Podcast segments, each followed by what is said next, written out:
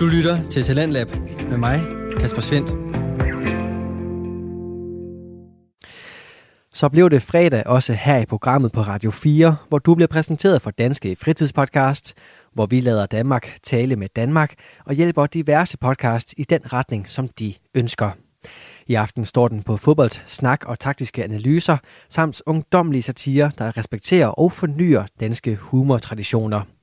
Først er det Morten og Søren fra PL Taktiko, der efter et økonomisk særafsnit er tilbage med det normale taktiske fokus på udvalgte kampe fra den engelske Premier League. Er det ikke lidt frustrerende som Liverpool-fan at føle, at man er det bedste hold, men så alligevel tabe 1-0 hister her? Fra min side af, der er det mere frustrerende, at de spiller så dårligt, og, og løbemønstret ikke. Det kan godt være, jeg har måske også lyst til at træner hatten af nogle gange, når jeg sidder og ser kamp, men når jeg sidder og ser det, så irriterer det mig grænseløst, at der er så mange små løb, der ikke fungerer. Og efter vi har fået stillet den taktiske sult, så skal vores mave have lidt humor at grine med på. Og i aften der får vi den fra to unge mænd, Julius og Magnus, i en episode fra Bizarre Nyheder. Ja, goddag, kommissær. Vi har et problem her ved Bores motorvej. Jamen, øh, hvad drejer det sig om? Ja, altså, vi har en to meter høj kæmpepæk, der forstyrrer trafikken enormt. Jamen, jeg troede, Bent han var i Dubai. Nej, nej, nej, det var, det var et stort slags kunstnerisk monument af en penis bygget af sne. Vi begynder denne fredag med en tilbagevenden til normen, når Morten Palm Andersen og Søren Kierkegaard Åby igen står klar med taktiske neddyk i den bedste engelske fodbold. Det neddyk tager de i podcasten PL Taktiko, der efter et par ugers økonomisk fokus altså vender tilbage til det, de gør bedst, nemlig at have fokus på bolden og underholde med taktiske analyser. PL Taktiko er en af de her nørdede podcast, der tillader sig at gå i dybden med passion, forståelse og nogle gange en lidt indforståethed, som også stiller krav til dig som lytter. Det er nemlig ikke sikkert, at podcasten ved første lytning tiltaler alle lige meget, for det kan jo være, at fodbold ikke lige er din kop te. Men så kan du i stedet for lægge mærke til passionen, de to værter udviser, og den kan du høre lige her. Og øh, jeg beklager, at jeg ikke kunne, øh, kunne være der de sidste par gange, men øh, hej Søren. Hej Morten, dejligt at du tilbage på din pind. Ja, det er også dejligt at være tilbage. Mere end bare en, øh, en speak. Ja, det var jo øh, lige pludselig mig, der skulle tage værtskabet på mig, eller være den, den ja, verden på den måde, og øh, jeg vil bare sige, det er meget rart at dig tilbage i den rolle, vil jeg bare sige. jeg var jo gæst i en, uh, i en United podcast tidligere, hvor jeg fik lov at være ekspert, og jeg sidder selv og laver uh, kaninører, fordi at, uh, ja, det er også meget godt at være tilbage og være vært, hvor jeg bare stille spørgsmål og ikke prøve at, at lyde klog. Det er ja, du bedre til i hvert fald. Der vil jeg jo sige, der er vi jo meget tryghedssøgende øh, mennesker åbenbart, fordi vi kan kun leve i vores øh, meget øh, specifikke roller. Fuldstændig. Og øh, trygt bliver det også i dag, fordi vi er tilbage med et fuldstændig almindeligt afsnit, selvom vi har et, øh, et par runder, og helt almindeligt er det så dog ikke alligevel, men, øh, men det skal vi nok komme til. Fordi, hvorfor ikke bare starte med nogle øh, nyheder for Premier League? Den største af dem alle, det er selvfølgelig, at Frank Lampard han er blevet fyret i Chelsea, og Thomas Tuchel han øh, nu skal tage over, har taget over, kan man sige. Han har ikke været i, i kamp endnu. Det kommer oh, simpelthen til det, at... Det har han. Han var ja. øh, på bænken i går mod Wolverhampton. Så må jeg fuldstændig beklage. han har været i kamp. Det er allerede nu en fantastisk start. Det er godt at være tilbage. Perfekt. Jamen, øh, så beklager jeg den. Men i hvert fald så, det jeg vil sige, det var, at det bliver et emne, øh, så vi kommer ikke til at have tre kampe, vi kommer til at have to kampe, og så øh, gennemgår vi altså den her trænerfyring og træneransættelse i, øh, i Chelsea. Så andre nyheder, det er, at øh, Kevin De Bruyne, den vigtige spiller i Manchester City, han er altså ude i 4-6 uger, og hvad der så må være 3-5 uger efterhånden. Jeg kan ikke lige huske, hvornår jeg har, har skrevet det her ned, men øh, i hvert fald et godt stykke tid, og det kommer jo til at, at ja, eller gør det egentlig, kommer det til at, at, at gøre noget for Manchester City? De ligner nogen, der bare banker det ud af alligevel. Altså, alle hold vil mangle en Kevin De Bruyne, det er der ikke nogen tvivl om, fordi han er en af de bedste på sin position overhovedet, øh, hele verdensfodbolden. Så det vil de da mangle, men der er bare så mange andre gode spillere på det her City-hold. Øh, der er mange andre, der kan fylde det rum op, måske ikke i lige så høj grad, men så er det måske, at de har så mange spillere, der kan opveje det, øh, så det stadigvæk minder nogen om det City-hold, vi kender. Der er stadig en Phil Foden, Bernardo Silva, der kan overtage den rolle, så, øh, og Gündogan, der også er begyndt at vise rigtig god form i den her sæson. Altså, de er flere, der godt kan overtage den rolle, så jeg er ikke så bekymret på Citys vegne. Og det er ikke bare Liverpool-hjertet, der taler, når du siger, at uh, Kevin De Bruyne han sagtens kan erstattes, og de har ikke nogen undskyldninger. Ej, jeg vil sige, hvis det var Liverpool, ja, så ville jeg jo håbe, de begyndte at krakkelere lidt City, men øh, det frygter jeg desværre ikke kommer til at ske. Jeg tror simpelthen, de, de er i deres groove nu. Og øh, en anden lidt City-nyhed, det er, at øh, efter at Rodri han i en, øh, ja, ikke offside-position, taklede Tyrone Mings, der så førte til Bernardo Silvas mål i øh, kampen mellem Manchester City og Aston Villa, jamen så har det altså givet anledning til, at øh, der skal kigges på de her offside-regler, fordi at den var jo god nok, men, øh, men altså ja, kan det egentlig være rigtigt, at man kan, man kan takle en, selvom man har været i, øh, ja, hvad der ligner øh, 20-25 meters offside, det er altså øh, det er noget, de skal, skal kigge på nu. Men målet, det var jo, øh, det var jo god nok, og øh, bør de egentlig ændre de regler her? Ja, det synes jeg jo. Altså, jeg kan da godt forstå som spiller, hvis der er en, der er i offside-position, der begynder at tilnærme sig bolden, så vil du jo straks sige, at han har indflydelse på spillet. Øh, men som reglerne er lige nu, så er det rigtigt, så var det korrekt, det mål ikke blev underkendt. Men jeg synes også, at det virker også til det, det der er tendensen, det er, at den her regel skal ændres, og igen må jeg bare ryste på hovedet og sige, det er jo, altså, det er jo en situation, man burde øh, kunne forvente vil opstå, Øh, så at man ikke har gjort noget ved det her noget før, det synes jeg også bare er dårligt dommerarbejde øh, for den engelske dommerorganisation. Og så er det jo et transfervindue, der, der snart lakker mod enden. Der er sket lidt, der er dog ikke sket meget, men det var også det, vi havde, havde forventet. Øsel, han skulle afsted, og det kom han. Han er taget til Fenerbahce efter flere måneders flirten med den tyrkiske klub. Den anden vej, der er Martin Ødegaard rådet ind på øh, et lån for resten af sæsonen. Ikke med en uh, option to buy, så uh, indtil videre kun et halvt år til nordmanden i, i Arsenal. For det første, Øsel uh, afsted, det var vel på tide ja, det var bedst for alle parter. Han løb rundt til en kæmpe løn i Arsenal og blev ikke brugt, og ja, han er altså en dyr herre, rende rundt nede ved reserverne, og jeg tror heller ikke, det er godt for holdmoralen på holdet, at han spiller som ham. Ikke at han er en dårlig fodboldspiller, og han er nødvendigvis heller ikke et dårligt æble, men han passer bare igen mere i Arsenal, og den ledelsesstil, som de foregående trænere over til har haft, de så ikke den store stjerne i ham. I hvert fald ikke i længere perioder, så det var bedst for alle parter, at Øsil kommer på nye græsgange, og jamen, det er godt for Arsenal, som sagt, og godt for Øsil. Og er Ødegård så en fuldgod erstatning? Jeg vil jo sige, at man har set en Emil Smith Rowe, som vi også har snakket om i sidste afsnit, hvor du var med, øh, hvor vi kiggede på det Arsenal-hold mod West Bromwich, hvor han havde en stor kamp, og har virkelig taget et step op i den her sæson. Så det er jo ham og Ødegård, der kommer til at kæmpe lidt om den 10'er-position, med mindre de vil selvfølgelig spille en 4-3-3 med to offensive 8, øh, som der kan komme til at minde meget om 10'er. Jamen, der kunne de begge to godt være. Øh, men umiddelbart så tror jeg, at det er de to, der kommer til at kæmpe om den plads, og jamen det er også rigtigt set, at hvis man kun har en Miles Smith Rowe, der kan udfylde den rolle og være den her kreatør, jamen hvis han bliver skadet, så er man bare meget, meget tynd, øh, tynd besat. Så jeg synes, det er en god signing af Arsenal. Det er ikke en dyr signing, og der er en grund til, at der ikke er en købsoption, for jeg tror ikke, at Madrid er interesseret i at sælge Martin Ødegaard, for de ved godt, at der er en stor stjerne i ham. Han havde en rigtig god sæson sidste år, øh, mener ved Real Sociedad, han var i. Så øh, for Arsenals vedkommende, så er det en fin signing til økonomi, som man kan, ja, man kan overskue. Det er ikke en, noget, der kommer til at være et varigt øh, transferkøb, så en fin spiller at få ind, øh, også for at man kan rotere lidt måske, og måske, altså formentlig så skal han også stå en Emil Smith Rowe af, øh, men det må jo tiden jo vise. Nu nævner du selv nogle af de her nøglepointer, som jeg øh, egentlig ville stikke lidt i. Det her med, at Emil Smith Rowe, han er begyndt at præstere på så højt et niveau, og det her med, at Ødegaard havde en virkelig flot sæson i Real Sociedad, øh, ja, her senest. Han er jo nok ikke kommet for at sidde på bænken, og Emil Smith Rowe, han regner nok heller ikke med, at han skal, han skal derud igen og kun spille FA Cup, og, og ja, så godt nok ikke FA Cup, efter de røg ud, men øh, Europa League. Hvordan kommer det til at, at påvirke ikke bare de her to spillere, men, men hele truppen? Kan det skabe lidt ubalance, at man hiver en ung spiller ind, kun på leje? Nej, det tror jeg ikke. Øh, jeg tror bare, det giver mere sund konkurrence på den plads.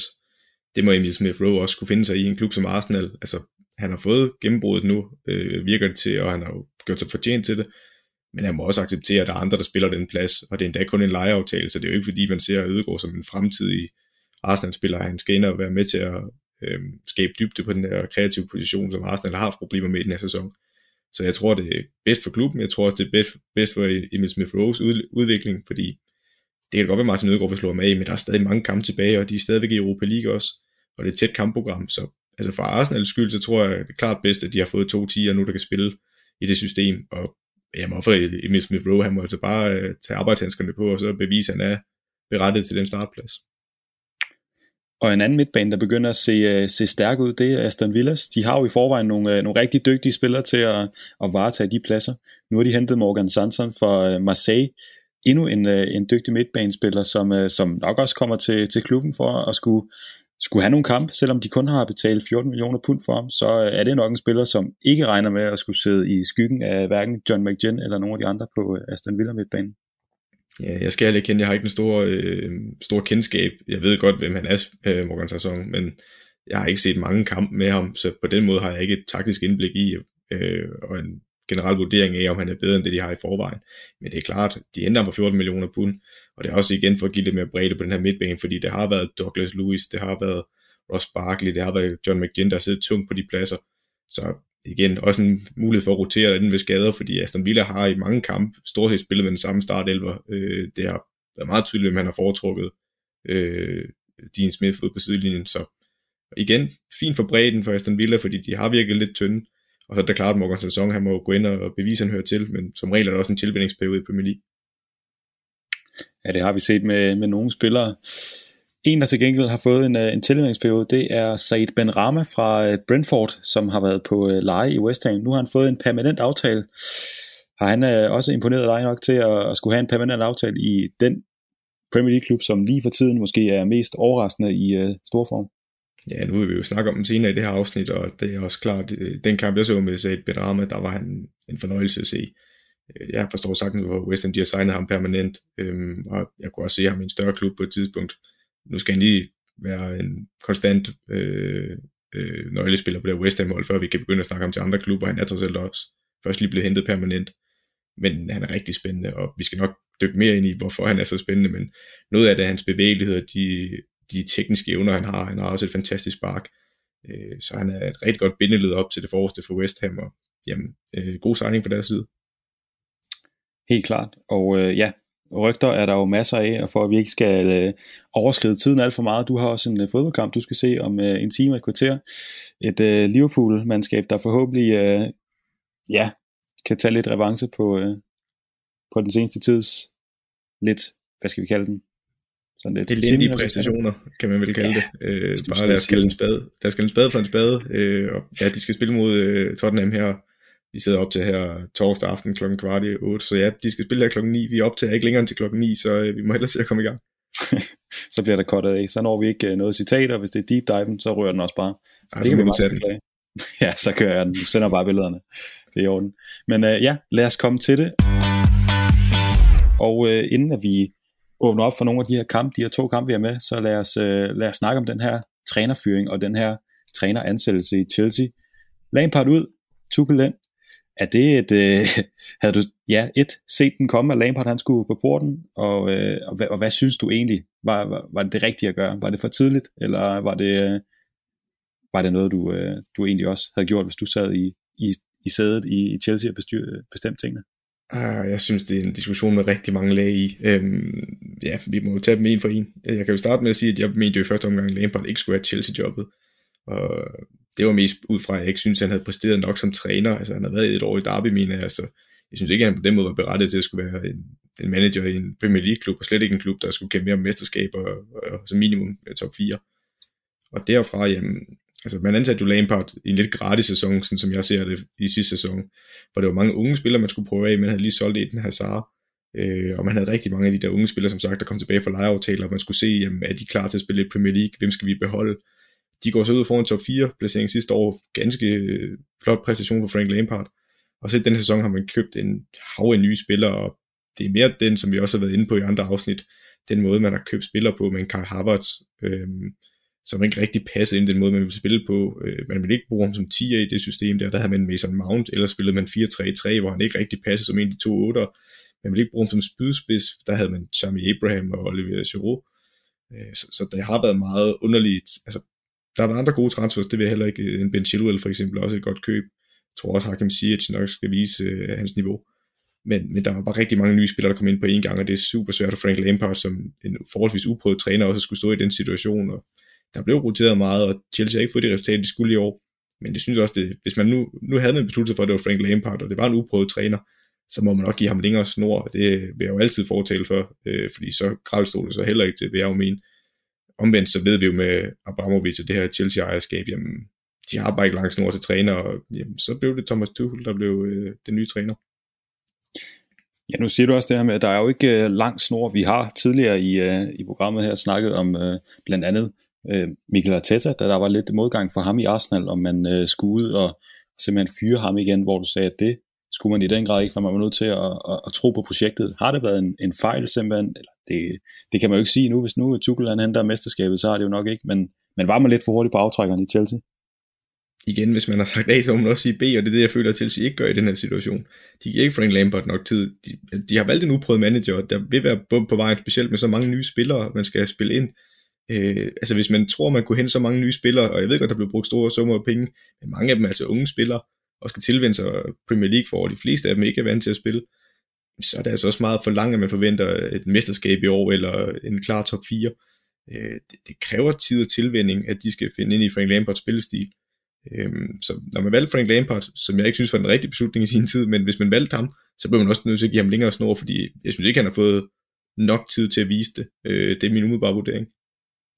Nej, og Frank Lampard, han fik vel egentlig også, som du siger, overrasket en gratis sæson senest, øh, så burde man ikke egentlig øh, tro på, at han kunne gøre det igen. Man rammer vel altid noget, øh, noget modgang, og så må man jo håbe på, at ens boss også har ens ryg i, øh, i den og så kan man komme ud på den anden side og skabe gode resultater igen. Vi har også haft en, øh, en Ole Gunnar Solskjaer, der har været lidt i modvind i, i United, og nu der må man sige, det går jo egentlig meget godt.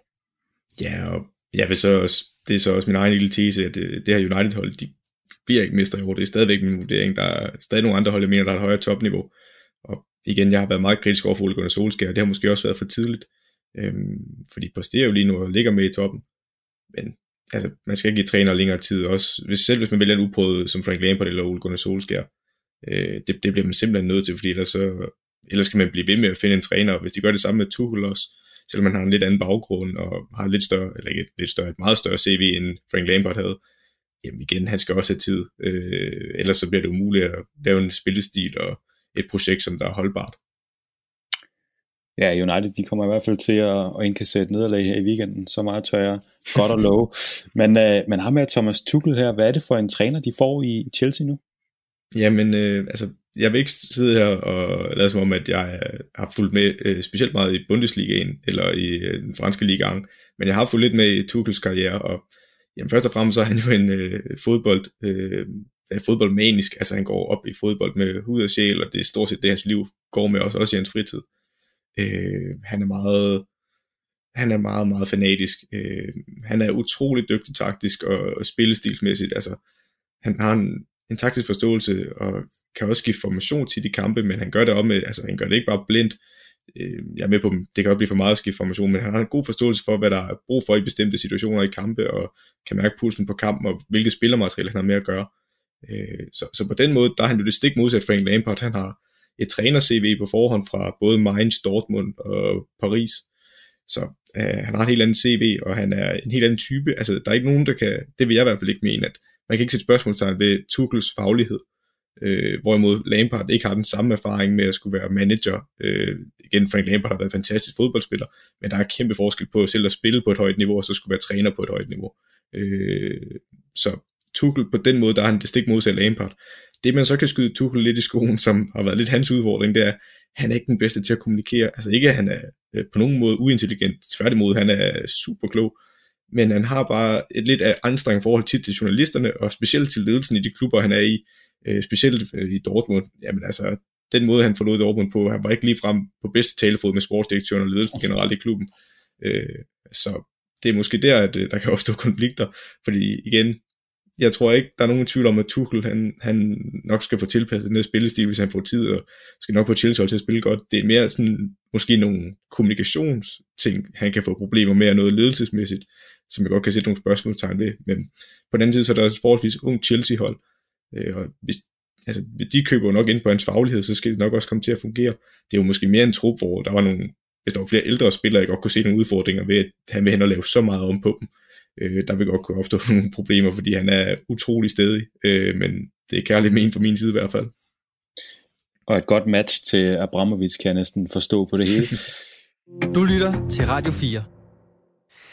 Du er skruet ind på programmet Talentlab, hvor jeg i aften kan præsentere dig for to afsnit fra Danske Fritidspodcasts. Her først er det fra fodboldpodcasten PL Taktiko med Morten Palm Andersen og Søren Kirkegaard Åby, der kigger på udvalgte kampe og de seneste nyheder fra Premier League. Snakken er blandt andet faldet på trænerskiftet i Chelsea. Hør med videre her. Han bliver jo øh, senest fyret i Paris Saint-Germain, efter at øh, de var i Champions League-finalen, og har så gået, gået ledet siden. Har det måske også haft noget at, at sige i forhold til, at Chelsea de måske har tænkt, ja, vi har en dygtig træner, der står her og egentlig kan, kan overtage. Og så øh, at de har tænkt, nu er det så tid til at lade Frank Lampard gå sin egen vej. Ja, altså det er da klart, det er attraktivt en træner, der står uden job, men om man kan du også pege på en Massimo Allegri, der står uden job, øh, der også har et enormt stort CV, så altså på den måde er der andre muligheder i spil også. Jeg tror, det er netop hans store faglighed, der har appelleret til Chelsea, fordi øh, Frank Lampard har bare ikke den samme ballast trænermæssigt, og der er Thomas Tuchel helt over en anden boldgade. Øh, og er det her fodboldgeni lidt, øh, der, der er så øh, detaljeorienteret, det kan gøre helt ondt nogle gange, øh, øh, men som træner er det super fedt at se en mand som har fået jobbet her, øh, sådan rent fagligt, der, altså nu har jeg set nogle af hans træningspas, det er også nogle spændende øvelser, han laver, og øh, der er klart en mening bag det, det er ikke bare tilfældigheder, øh, det er det ikke for træner på det niveau generelt, det ved jeg godt, men, men jeg synes bare, der var nogle af de øvelser, han lavede, kunne jeg rigtig godt lide i hvert fald, øh, kunne godt se, øh, hvad det var, han prøvede på, også, øh, også selv på det her niveau, at spillerne godt kan lide, at, at jamen, det er meget detaljeorienteret, det kan godt være, at han, han går i meget små sko nogle gange, men det er altså, fordi han mener, det er så vigtigt for holdet. øh, så jamen, jeg kan godt forstå, hvorfor Chelsea valgte ham, men det er igen et spørgsmål om øh, transferpolitikken i klubben, og, øh, og i forhold til, hvor lang snor han får. Det er mere der, jeg kunne stille nogle spørgsmålstegn, og så igen i forhold til nogle ledelsesmæssige ting. Men igen, fodboldfagligt, jamen, han er en øh, ekstremt dygtig træner. Og så får du også nævnt det her med, at Frank Lampard har svært ved at få Kai Havertz og Timo Werner til at præstere på deres allerbedste. Du siger godt nok, at Thomas Tuchel han har lidt øh, problemer med kommunikationen, men en tysk træner til to store tyske talenter. Det kan vel kun gå en vej, og det er rigtig godt. Ja, men altså nu igen, kommunikation nu, det er jo mere i forhold til sådan, altså generelle ledelsesmæssige ting. Jeg tror ikke, han er, spillerne er ikke i tvivl om, hvad det er, han forlanger af dem. Øh, det er ikke det, øh, i forhold til hans kommunikation, han mangler. Han kan sagtens fortælle dem, hvordan de skal spille og sådan noget. Det, det er jeg ikke bekymret for. Det er måske mere i forhold til, øh, hvis der er spillere, der er utilfredse øh, med spilletid, eller nogen i ledelsen, som hvis de ikke lige giver efter hans transferønsker, eller de på andre måder kommer på kant. Det er mere der, jeg kunne se et problem for dig. Han bare så stedig og fokuseret på, hvad det er lige præcis, han skal bruge til sit hold. Øhm, så det er mere på den måde. Altså, nu kunne vi også se den første kamp øh, mod Wolverhampton. Jamen, der er altså Mason Mount, der har været en af de bedste i, i sæsonen for Chelsea. Han starter ude. Det gør Reece James også. Timo Werner, Pulisic, øh, Kyrtsemat, de starter alle sammen ude. Og jeg ved godt, der kun kan være 11 spillere på banen, og lige meget, hvem han har startet med, jamen, så havde der været nogen, der sagt, hvorfor starter han ude?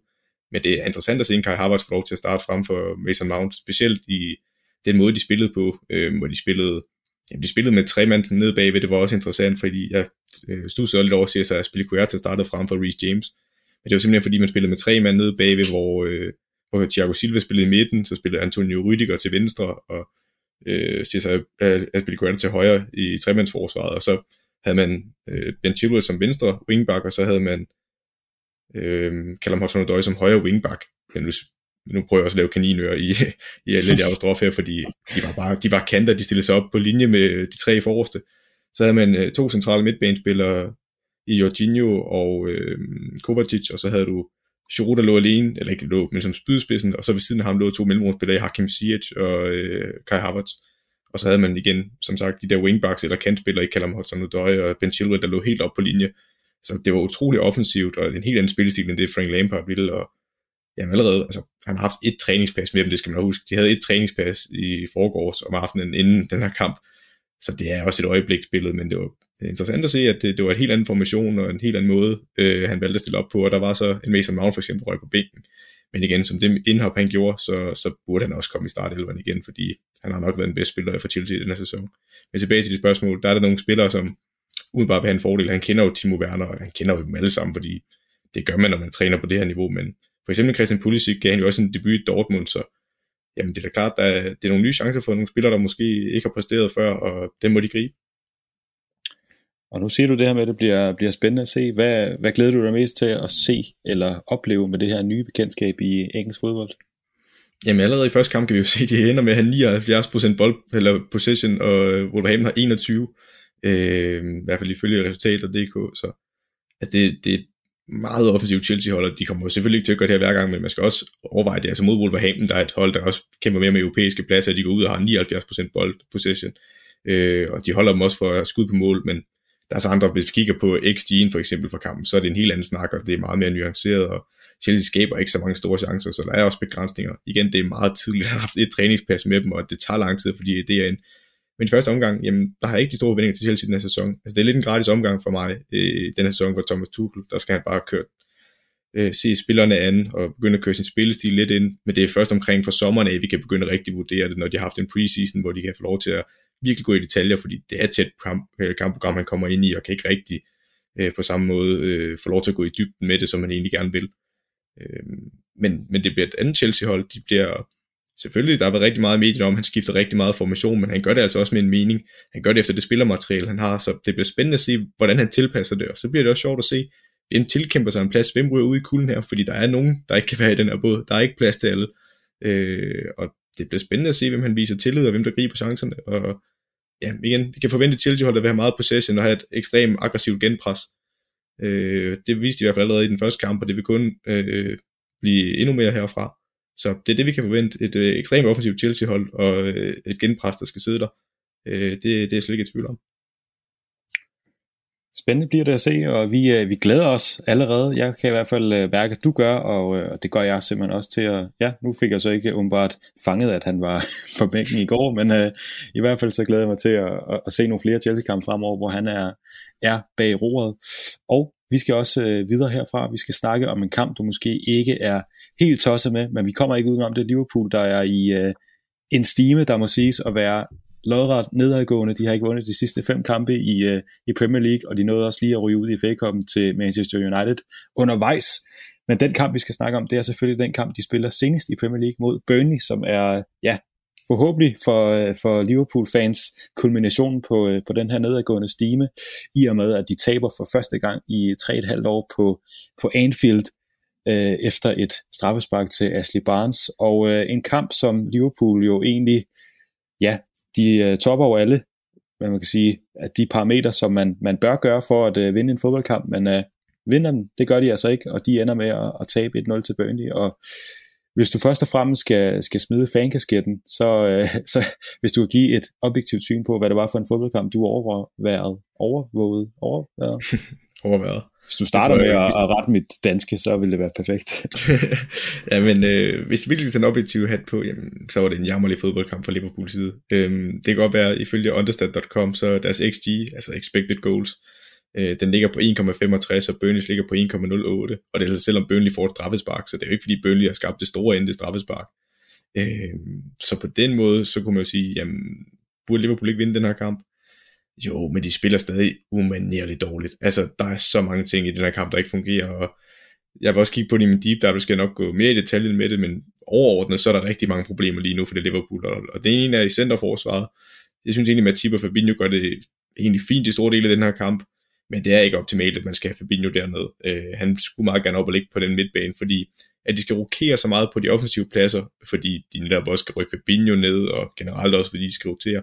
Det virker til, at det giver store problemer, fordi når jeg sidder og ser dem spille lige nu, jamen det jeg tidligere rust øh, Jürgen Klopps Liverpool hold for, det er, at de har de her indøde løbemønstre, der bare sidder der, øh, og de prøver at lave nogle af de her løbemønstre, men, men de fungerer slet ikke i samme grad, fordi timing ikke er der i løbende, og det stammer blandt andet af, at de ikke, Øh, at, der er mange, øh, det er jo de samme spillere, mange af dem, det er jo kun Thiago, der egentlig skal spilles ind i den her formation, men fordi der bliver roteret så meget, at det ikke er for eksempel, det ikke er Trent og Salah, der er der fast over i sin tid, og der er også, de har også haft perioder, hvor de ikke har præsteret, det er helt med på. Men når du roterer så meget, som de gør lige nu, så er der bare nogle, øh, nogle interaktioner og øh, indbyrdes forståelse, der forsvinder lidt, øh, og, og så er der også bare nogle spillere, der ikke har selvtillid. Øh, så udover jamen, timing i løbemønstrene er der ikke, øh, der, er noget, der er noget indbyrdes forståelse, der også er ved at forsvinde lidt øh, i timing i løbende. Og så er der altså også nogle spillere, der slet ikke leverer, øh, specielt de tre forreste, og også dem, der spiller forreste i den her. Altså normalt Mané, Salah, Firmino, men også i den her kamp, man rykker Chamberlain op over OG, og Shaqiri, der også ligger som en 8, men er en meget offensiv 8, og egentlig ligger sig op som 10 i perioder. Jamen altså, de præsterer slet ikke, og det er tydeligt, de mangler selvtillid, især de tre normale starter. De udnytter ikke de rum, som de egentlig skal, og de tør ikke gå på de dueller, som der opstår. Øh, og når de endelig gør, jamen, så kan man se det med lidt halvt hjerte, fordi de har bare ikke selvtilliden, og, og det betyder bare rigtig meget også i øh, fodbold på topniveau, at hvis, specielt som offensiv spiller, hvis du ikke har selvtilliden til at sige, jamen jeg kan sætte dig med men jeg er så meget bedre end dig, jeg kan tage det her træk, jamen så bliver det rigtig svært at bryde sådan et blokforsvar op, som Burnley står i. Ja, og du siger det her med, med selvtillid. Origi han får chancen på, øh, på toppen her i den her kamp, og har egentlig også en, en stor chance, som han øh, får overplaceret og, og skyder på overlæggeren, efter at burnley Cox der sender ham i en, en friløber ned mod, mod Burnley-målet.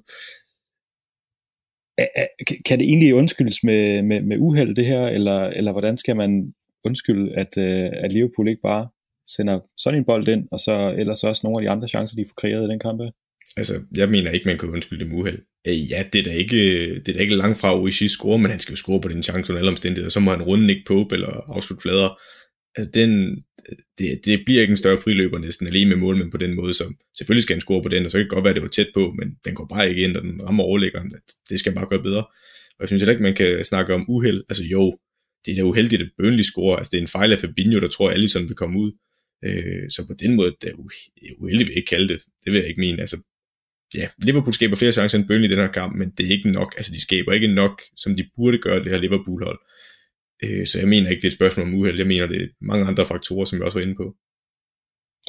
Og hvilke faktorer er så dem, der bedst kan, kan ja, jeg ved ikke, om man skal sige undskyld, men i hvert fald forklare det her Jamen, det er netop time, timing i løbende, og øh, jamen, altså, okay, øh, for eksempel, vi kommer også ind på det deep dive, men det Liverpool er glade for, for eksempel, det er, at øh, for eksempel i venstre side i den her kamp, der er det så Robertson, Wijnaldum og Mané, hvor Robertson spiller bakken, Wijnaldum spiller den her 8 eller øh, i perioder, øh, ja, ligger han som en dobbelt pivot, øh, men, men generelt, så, når de spiller den her slags 4-3-3, så ligger han som sådan en 8, der skal skubbe med op, og så Mané på kanten.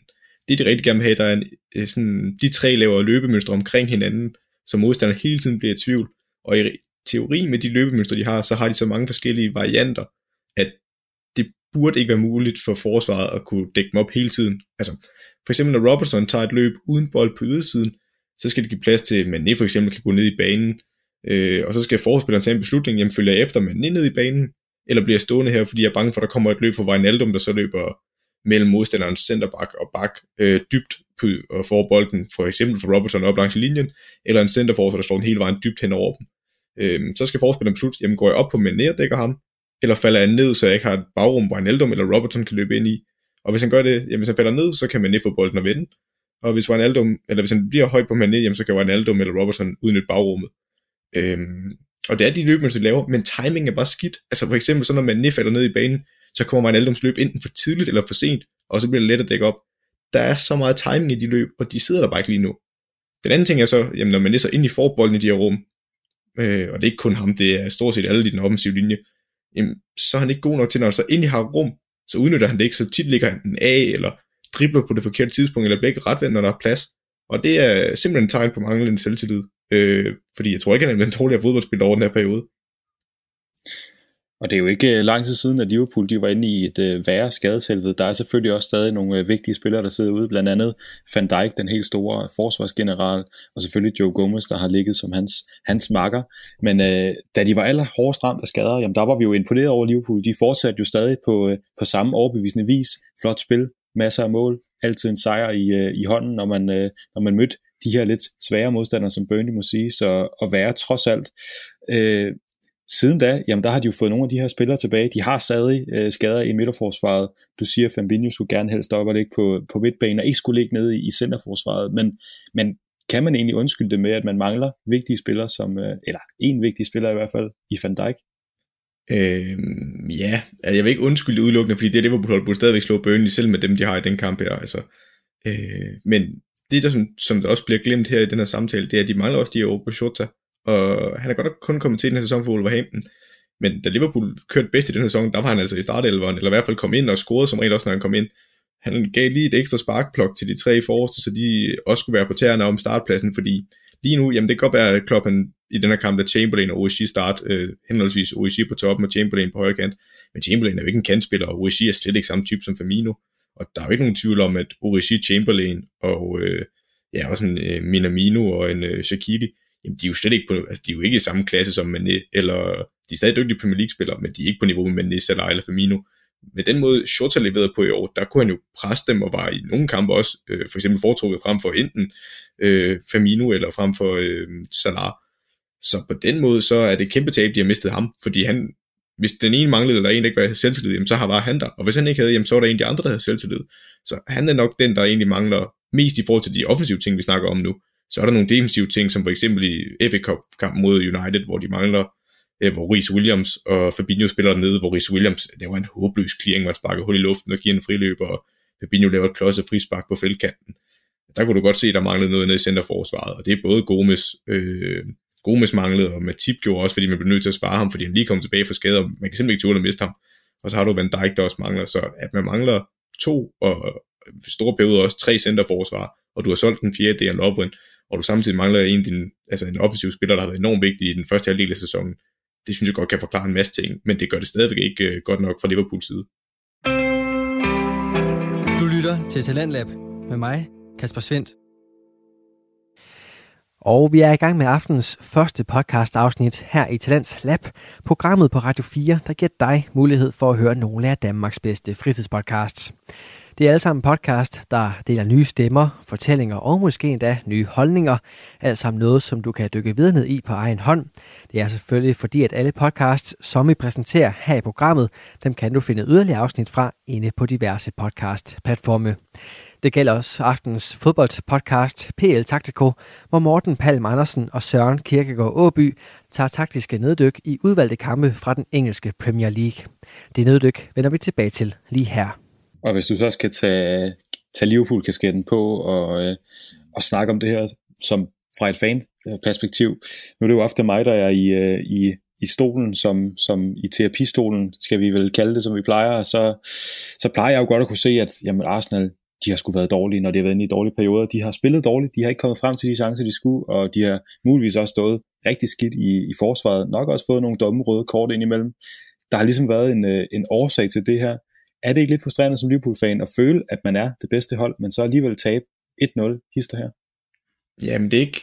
Øh, jeg kan godt se, hvor du vil, hvor hen, eller hvor du vil hen med det, men fra min side af, der er det mere frustrerende, at de spiller så dårligt, og, og løbemønstret ikke... Det kan godt være, jeg har måske også lidt til at træner den af nogle gange, når jeg sidder og ser kamp, men når jeg sidder og ser det, så irriterer det mig grænseløst, at der er så mange små løb, der ikke fungerer, og Øh, og, og der er nogle spillere, der ikke gør det, de egentlig skal gøre i situationer, og der er altså, store misforståelser indimellem, som måske, hvis man ikke sidder og nørder taktikken, men ikke lægger mærke til, men når jeg sidder og kigger på det, så kan det irritere mig nogle gange, hvor de står og træder oven i hinanden, fordi der er nogen, der står et sted, hvor de ikke skal være.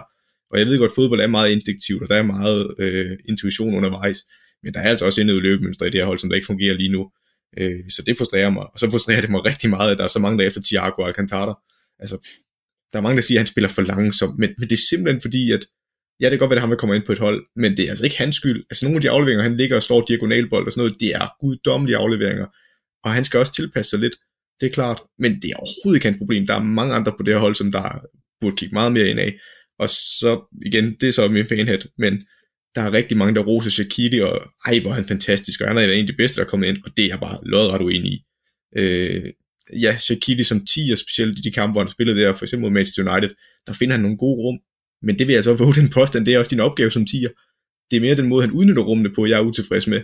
Fordi det er så tydeligt, når han får bold omkring feltkanten, hvor han egentlig har plads til at lave en afslutning. Den skal over til venstrebenet hver gang, og så modstanderen hopper bare lidt over til modstanderens egen højre ben, og så, eller et skridt længere til højre, så kan Shaqiri ikke sparke på mål, fordi den skal over til venstrebenet. Øh, og så synes jeg også, at han laver nogle rigtig dumme boldtab ind imellem, og det skal ikke være for at shame ham, fordi der er rigtig mange andre, der ikke præsterer, men jeg synes bare, at man skal ikke sætte ham op på en hylde, hvor han ikke hører hjemme lige nu, fordi ja, han finder gode rum, men han udnytter dem slet ikke godt nok, øh, og jeg vil egentlig gerne se en Minamino, som jeg er lidt ærgerlig over, at igen, han er ikke på niveau med de tre andre forreste, som der starter normalt, men han, jeg synes, han er mere berettet til at spille den 10 lige nu end Shaqiri også. Sidste, sidste gang han startede, det var mod Crystal Palace, hvor han scorede, så jeg er lidt forundret over, at han ikke har fået mere spilletid, specielt når det ikke fungerer for de andre. Det kan være, at han får det i aften, hvor de skal møde Tottenham, og ja, hvis du skal tage eksperthatten på igen, som vi uh, alligevel ynder, at uh, du er på i programmet, selvom det er godt, at der lige kommer lidt, uh, lidt rant en gang imellem, så uh, foran den her kamp, hvad, hvad skal de gøre anderledes? Man kan sige Burnley Tottenham, uden at træde nogle over tæerne, man kan vel godt rent taktisk sammenligne de her to hold? Jamen, det er egentlig en sjov opgave at gå til, fordi en af de sidste kampe, Liverpool spillede rigtig, rigtig godt i, det var jo netop mod Tottenham. Øh, så jeg ved ikke, hvor meget jeg egentlig ville gøre anderledes netop i den kamp. Øh, det kan godt være, at jeg er lidt naiv måske, men hvis Liverpool går ud og spiller på samme måde, som de gjorde mod Tottenham i den kamp, så vinder de også. Øh, de skabte flere chancer, så ved jeg godt, Mourinho vil sige noget om andre ting, og Tottenham skabte også chancer sidst. Men altså, det her Liverpool-hold, de viste, de kunne også med altså, de spillere, de havde i den kamp, og der manglede de også Van Dijk, Gomes og Shota. Så øh, jeg vil stadigvæk gribe kampen an på samme måde, det, og så vil jeg stille med de tre forhold, som plejer at spille derop.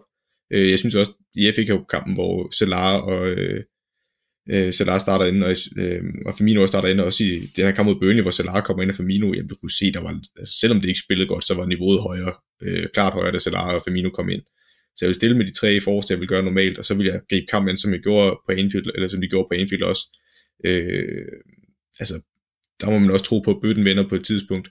Øh, og lige netop Tottenham-kampen, der vil jeg nok ikke lave så mange ændringer. Nej, og Salah han fik jo også scoret to gange mod uh, Manchester United i FA Cup'en, så det kan jo være, at der kommer noget af det selvtillid, man mangler der. Men Burnley, hvis vi lige skal runde den af her, skal de have lidt ros med på vejen, eller er det bare ris, ris, ris til Liverpool?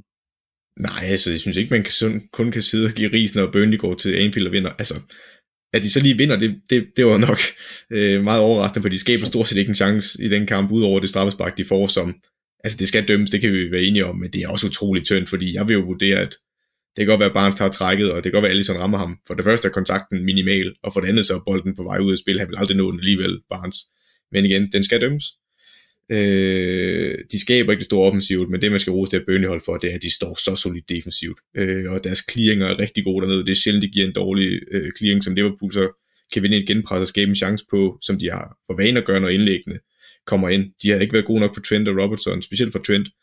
Men i den her kamp, der, der er de ikke gode nok, men Burnley er så også skarp til at klire dem ud af farzonen, så hvis der kommer en anden bold hjem, så er det langt fra Burnleys mål. Øh, og gen, generelt det, vi skal rose dem for, det er deres 4-4-2 blokforsvar, og den, den tålmodighed, de har, og den, øh, den arbejdsiver, de har for hinanden, fordi de står så solidt dernede. Øh, og så også Nick Pope ind i målet, står også fantastisk. Så det vil jeg rose dem for. De står solidt dernede, de skaber ikke mange chancer, det skal man ikke forvente, at de kommer til Anfield de griber den ene chance, de får, og det holder ren bur. Altså, det, det er et drømmescenarie for Burnley, så det skal vi rose dem for. Dejligt positivt ord at slutte af på. Ros til Burnley, noget der sjældent sker i, uh, i det program her, men uh, smukt er det.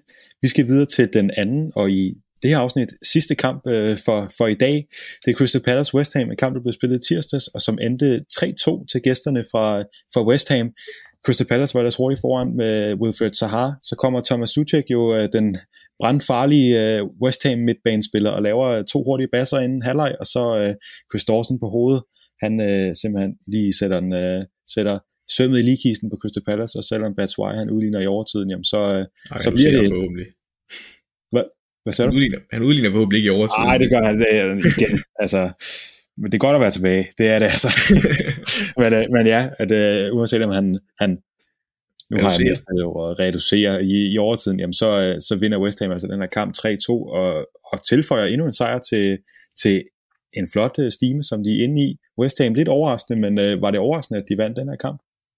Mm, det kommer an på, om man sagde inden, eller du sagde under kampen, fordi og også generelt i hvilke faser af kampen, fordi hvis du ser den her kamp fra starten af, så kommer Palace foran på et rigtig flot mål af Wilfred Zaha, Øh, de får lov til, at de får lov til, men MacArthur spiller øh, bolden i sidelæns op på midt på øh, West Ham's banehalvdel til Mille, Mille, eller Milivojevic hedder han, der så spiller den frem til Sahar, der så lige øh, er inde centralt i det her halvrum mellem West Ham's forsvarskæde og midtbanekæde, der får han bolden øh, fejlvendt, så prikker han lige videre rundt om sig til Benteke, der bare lægger den af til ham første gang, og så tager Sahar et træk og afslutter på feltkanten af, sparker han flat ind. Øh, og det, der er paradoxalt ved det mål, det er, at det er stort set ens med, med det mål, Palace laver til, eller reducerer med til 2-3 i overtiden. Øh, men, men udover de to gange, så ser vi faktisk ikke Palace lykkes med de her kombinationer ind centralt. Og der er det faktisk West Ham, der er det bedste hold i den her kamp. Jeg er med på, at Palace har nogle chancer undervejs også. Øh, så har også en i anden halvleg, Fabianski laver en øh, flot fodparade, fordi han kommer ud og lukker vinklen. Øh, og redder faktisk to omgange. Men generelt så var West Ham det bedste hold, øh, men det var ikke fordi, de var langt bedre end Crystal Palace, men jeg synes, det er en fortjent sejr til West Ham, og de, de viser bare, at det vi har snakket om det West Ham hold i mange år, øh, det er, at de har en masse talent på holdet, men de præsterer langt under det niveau. øh, jeg vil ikke sige, de er top 4 hold med det materiale, de har. De ligger jo lige nu på 4. pladsen, selvom jeg er med på, at der er nogle hold, der mangler at spille deres kamp.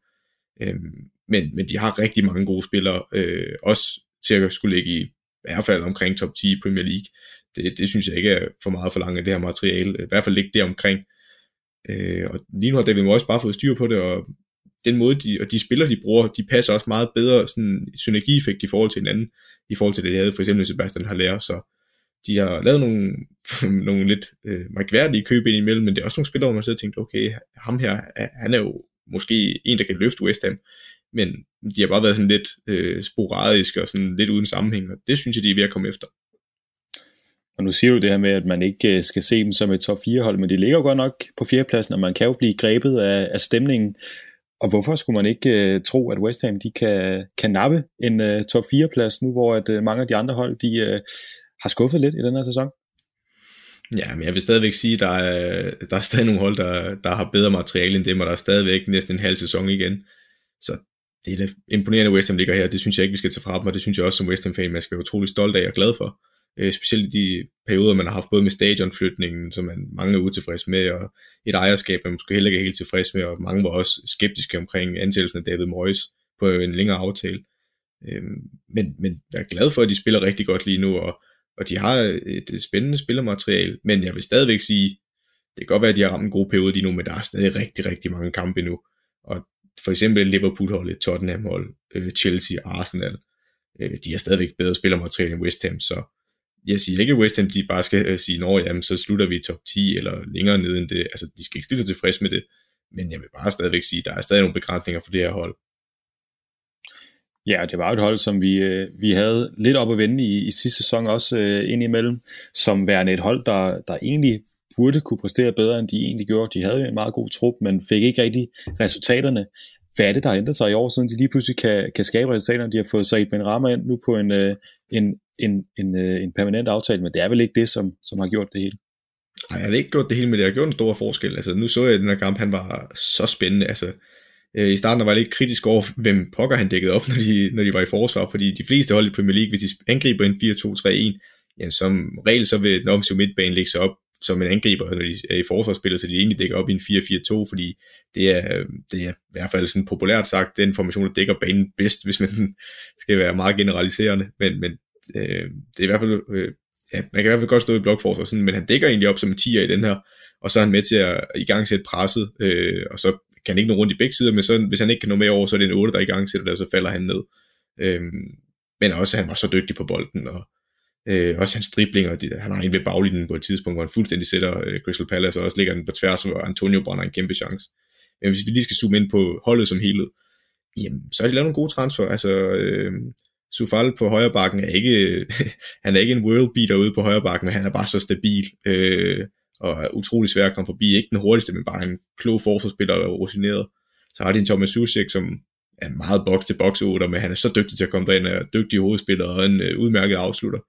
Øh, så har de, jamen også hvis man kigger på målmandsposten, hvis vi tager dem bare igennem i den her kamp, Lukas Fabianski på mål, jamen vi har flere sæsoner snakket om, hvor god han har været for West Ham, så det er også en indiskutabel god Premier League målmand.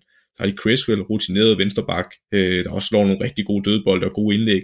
Så har de Angelo Bona, som ikke har præsteret på det niveau, man måske har håbet på i West Ham, men han er altså, det er en mand, der har spillet i Juventus, så vidt jeg husker, og så har 13 landskampe for Italien, så er det ikke en, øh, en her hvem som helst. Øhm, så kan jeg huske, med den anden centerforsvar, de har det nede i den kamp, det bliver jeg simpelthen nødt til at tjekke. Øh, det kan jeg fordi, for en gang. Det er Dawson. Det, det er Dawson, der scorer.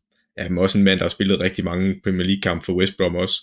Øh, blandt andet, så igen, øh, og så hvis du kigger på jamen, Susek på midten, så er det Declan Rice, som der er mange større klubber, der gerne vil have fat i. Jared Bowen, man hentede for relativt billige penge i hold sidste år, har også været enormt spændende på højre kant med venstrebenet. Så har du Pablo Fonal, som jeg var kæmpe fan af, da han kom til for Villarreal, men ikke rigtig har fået chancen og sammen med Ben Rama som 10, og så har du Michael Antonio, der har også været enormt dygtig op foran.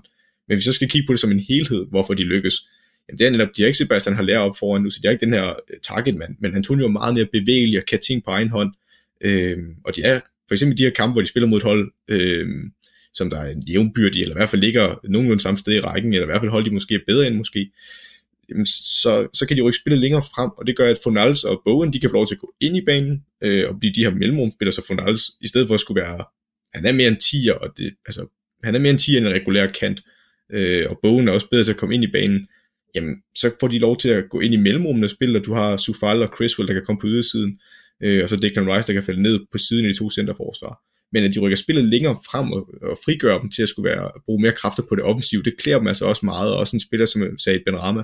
Øh, så at de rykker spillet længere frem og, og tør gøre det, det klæder dem altså rigtig meget, så den måde, de bruger bogen og Fonals på, det, det, det, det er også øh, det, der er med til at skabe succesen. Og så er der ham her, Thomas Suchek, som, øh, som laver to mål i den her kamp. Også en af de mest målfarlige midtbanespillere i, i Premier League. Laver syv mål i den her sæson indtil videre. Det er mere end nogle af de mest øh, målfarlige angriber, man kan sige. Aubameyang har ikke haft en god sæson, men han har alligevel han har lavet fem. Der laver han lige to mere. Sterling, han har kun lavet seks. Øh, en midtbanespiller at være, som, øh, som ovenikøbet er lidt et ubeskrevet blad. Han var på, øh, på lån sidste halvdel af sidste sæson, og så var han så permanent fra, fra, øh, fra sommeren af den her midtbanespiller, hvad, hvad er det, han kan? Hvorfor laver han så mange mål? Altså, for, for det første er det godt set af West Ham, at de har både hentet Sufal og Susik fra Slavia Prag, og Slavia Prag havde jo i sidste sæson en rigtig god, øh, rigtig god. De havde i hvert fald en, øh, de var en svær pulje i Champions League, men jeg synes, de viste tænder og var egentlig meget konkurrencedygtige i mange af deres kampe. Så det er jo derfor, at man har set de her to spillere. Øh, de har været ude på præstere i Champions League, så det er også godt set af West Ham. Jamen det Susik han kan, øh, lad os starte med det han ikke kan. Øh, igen, når du spiller på det her niveau, så er, altså er jeg med på, at du kan godt gøre de ting, jeg også snakker om nu, men det er bestemt ikke hans forser. Hvis du lægger mærke til det, så er han ikke glad for at gå ned og være med i opbygningsspillets fase 1 og 2. Han gør det i perioder, men det er klart, det kan Rice, der er skabt til at skulle gå ned ved siden af centerforsvaren for eksempel, eller få den øh, mellem de to centerforsvar, sådan op midt på banen og skal blive retvendt. Susik er bare meget en bandespiller i de situationer, og er ikke glad for at blive retvendt på den måde, og ikke den teknisk bedste øh, lille tekniske midtbanespiller. Men det han til gengæld har, det er, at han har en forståelse for øh, timingen i sin løb, sene løb ind i feltet, og på dødbold, der er han også skarp i hovedspillet, og så er han også en dygtig afslutter, øh, når han er inde i boksen, øh, ret rolig, og ikke går i panik, når chancen opstår.